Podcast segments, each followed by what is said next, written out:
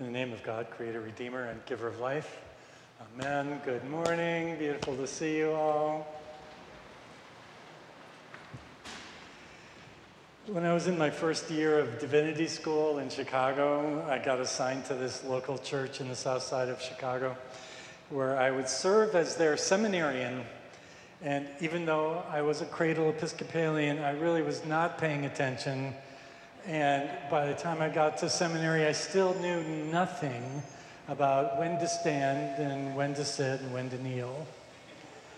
So there I was on Sunday mornings in my spiffy new white alb. Is there like a feedback thing going on? Is it me?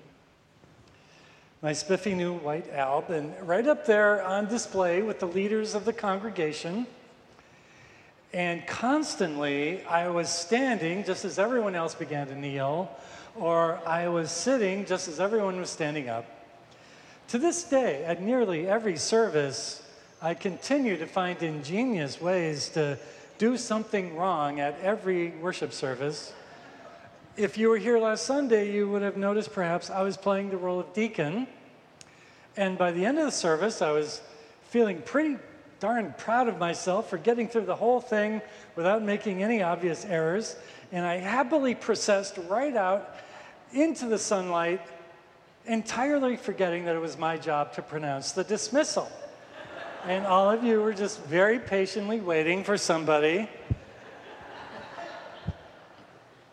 Anyway, so it just so happened that one of the first Sundays as a seminarian was also the day of the bishop's annual visitation, and everyone was lining up in the narthex to begin the procession for the service.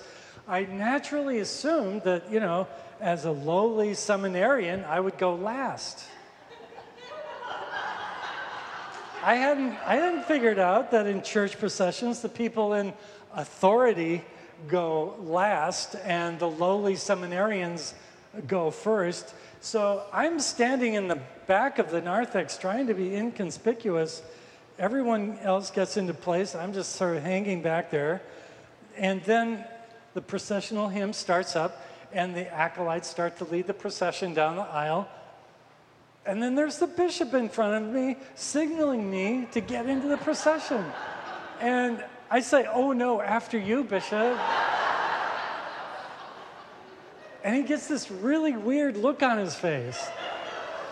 And then, and, and then he says, No, after you. And by now the procession is halfway down the center aisle. And I say, No, no, no, no, after you.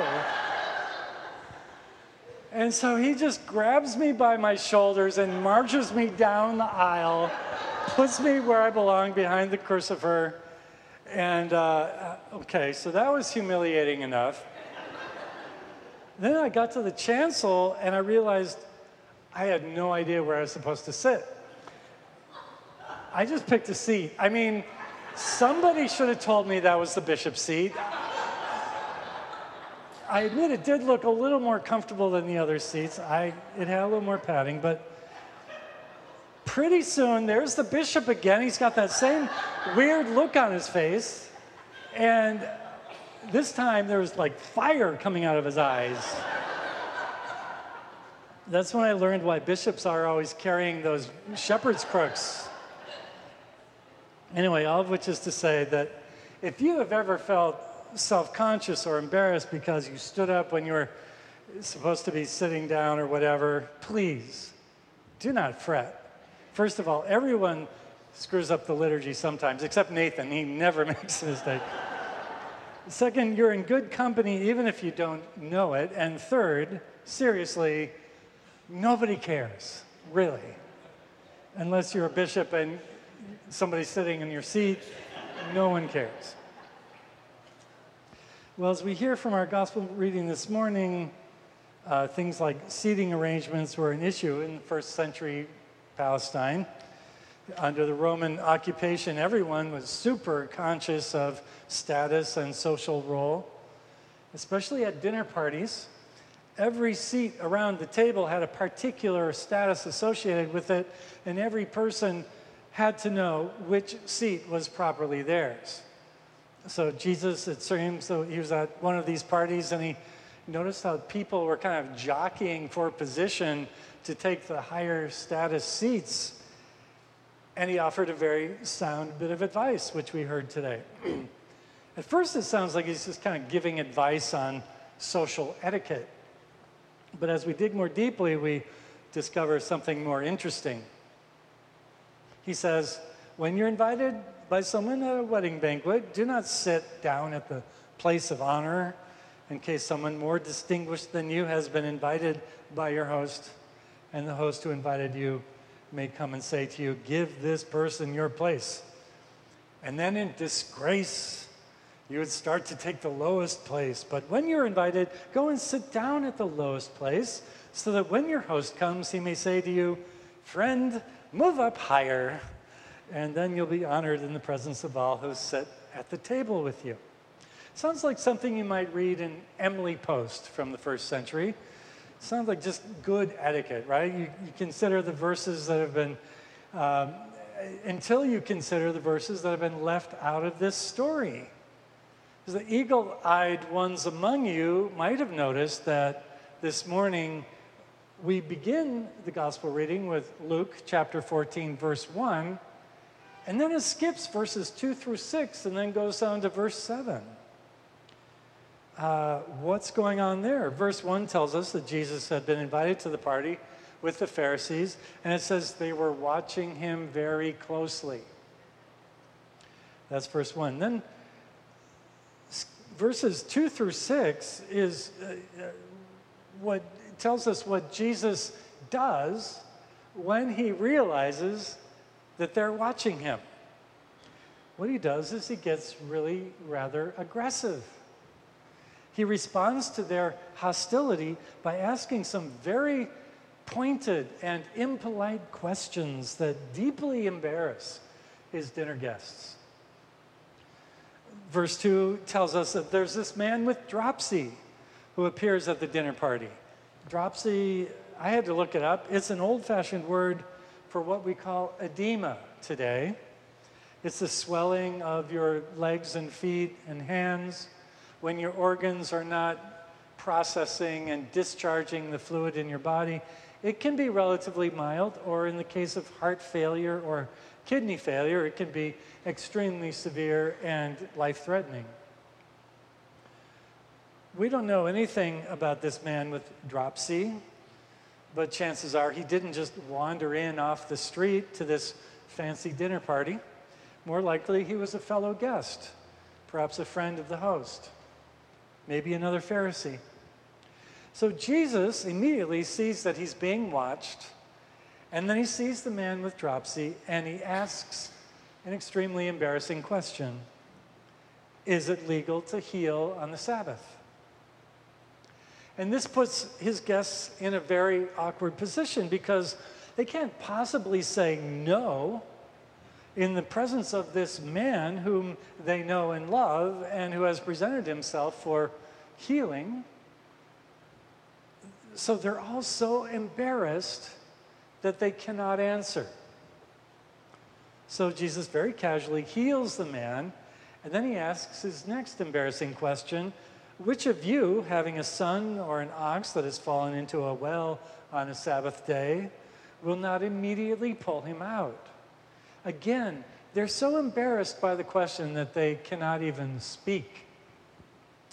This is Jesus being very impolite. He's rubbing their noses in their own soiled rule books. He's getting in the faces of those perfectly abled men of privilege who would use their privilege to keep out those who, through no fault of their own, find themselves on the margins. And it's only after that intentional breach of etiquette by Jesus that we get to the story told today about how Jesus seems to give etiquette advice. Know, when someone unintentionally violates a rule of etiquette, it's usually a little bit embarrassing, but it's quickly forgiven, right? But when people intentionally violate rules of etiquette, for example, as the Freedom Riders did when they integrated lunch counters in the 1950s, that's when you discover in all its violent clarity the structure behind the rules. When those African American kids walked into those segregated Walgreens and sat down at those lunch counters, they were first politely asked to leave, but it didn't take long before they were being insulted and taunted and spit in the face and food spilled on them, coffee thrown at them until finally they were pulled from their seats and kicked and beaten and arrested. Sometimes you need to break the rules to get people to notice the rules. And sometimes all you need to do is ask the embarrassing question. I wonder sometimes what embarrassing questions Jesus would ask of us. You ever wonder that? A few come to my mind, you know. Why is your church so full of white people? Comes to mind. Uh, why is your church so wealthy? Uh, why do you have, a, have to call the police when there's a guy outside who's uh, off his meds? But you know, these are already questions that we are earnestly asking ourselves. I bet Jesus' questions would be ones that we haven't even thought of yet. And that's why we bring people in from the outside of our community to look us over and to ask us those embarrassing questions that haven't occurred to us. This coming year, we're going to be inviting quite a few people to come with us and ask some embarrassing questions. We've been doing this for a little while now. It started right after the murder of George Floyd when Dean Nathan and the vestry assembled its anti racism task force to begin asking ourselves how race plays out in our community. It continued since then with over 50 separate classes and talks and workshops and cultural events and art exhibits addressing issues of race in America that these are things that have been held since George Floyd's murder. It continued with the Mission Institute, whom we invited to perform a racial audit which put a fair number of embarrassing questions to us. It continued with listening sessions while we digested their report and talked among ourselves. And it continues with the Anti Racism Task Force's report, which we expect to have released in a week or two. Uh, and it continues with Wednesday evening classes that are starting up once again, dedicated to questions of race and culture and class in our community. And with a very special series of guest preachers that we will be formally announcing soon. Uh, very exciting, nationally recognized prophetic leaders who will be coming to Trinity to preach and teach and ask us embarrassing questions. I'm proud of the enormous effort we've made to open ourselves to those embarrassing questions. And of course, we're just getting started. I'm encouraged because I can see that we're taking the most important step in that journey, which is we're learning how to be comfortable with our discomfort, which is the key to all anti racism work. Learning to be uncomfortable with our discomfort. Last Friday night, my sweetheart and I went to see uh, Bonnie Raitt perform. She was great. I mean, who does not love Bonnie Raitt? She's wonderful. But the woman who really stole the show, I think, was Bonnie Raitt's opening act, Mavis Staples, the legendary gospel soul singer who, with her family, basically gave us the soundtrack to the civil rights movement.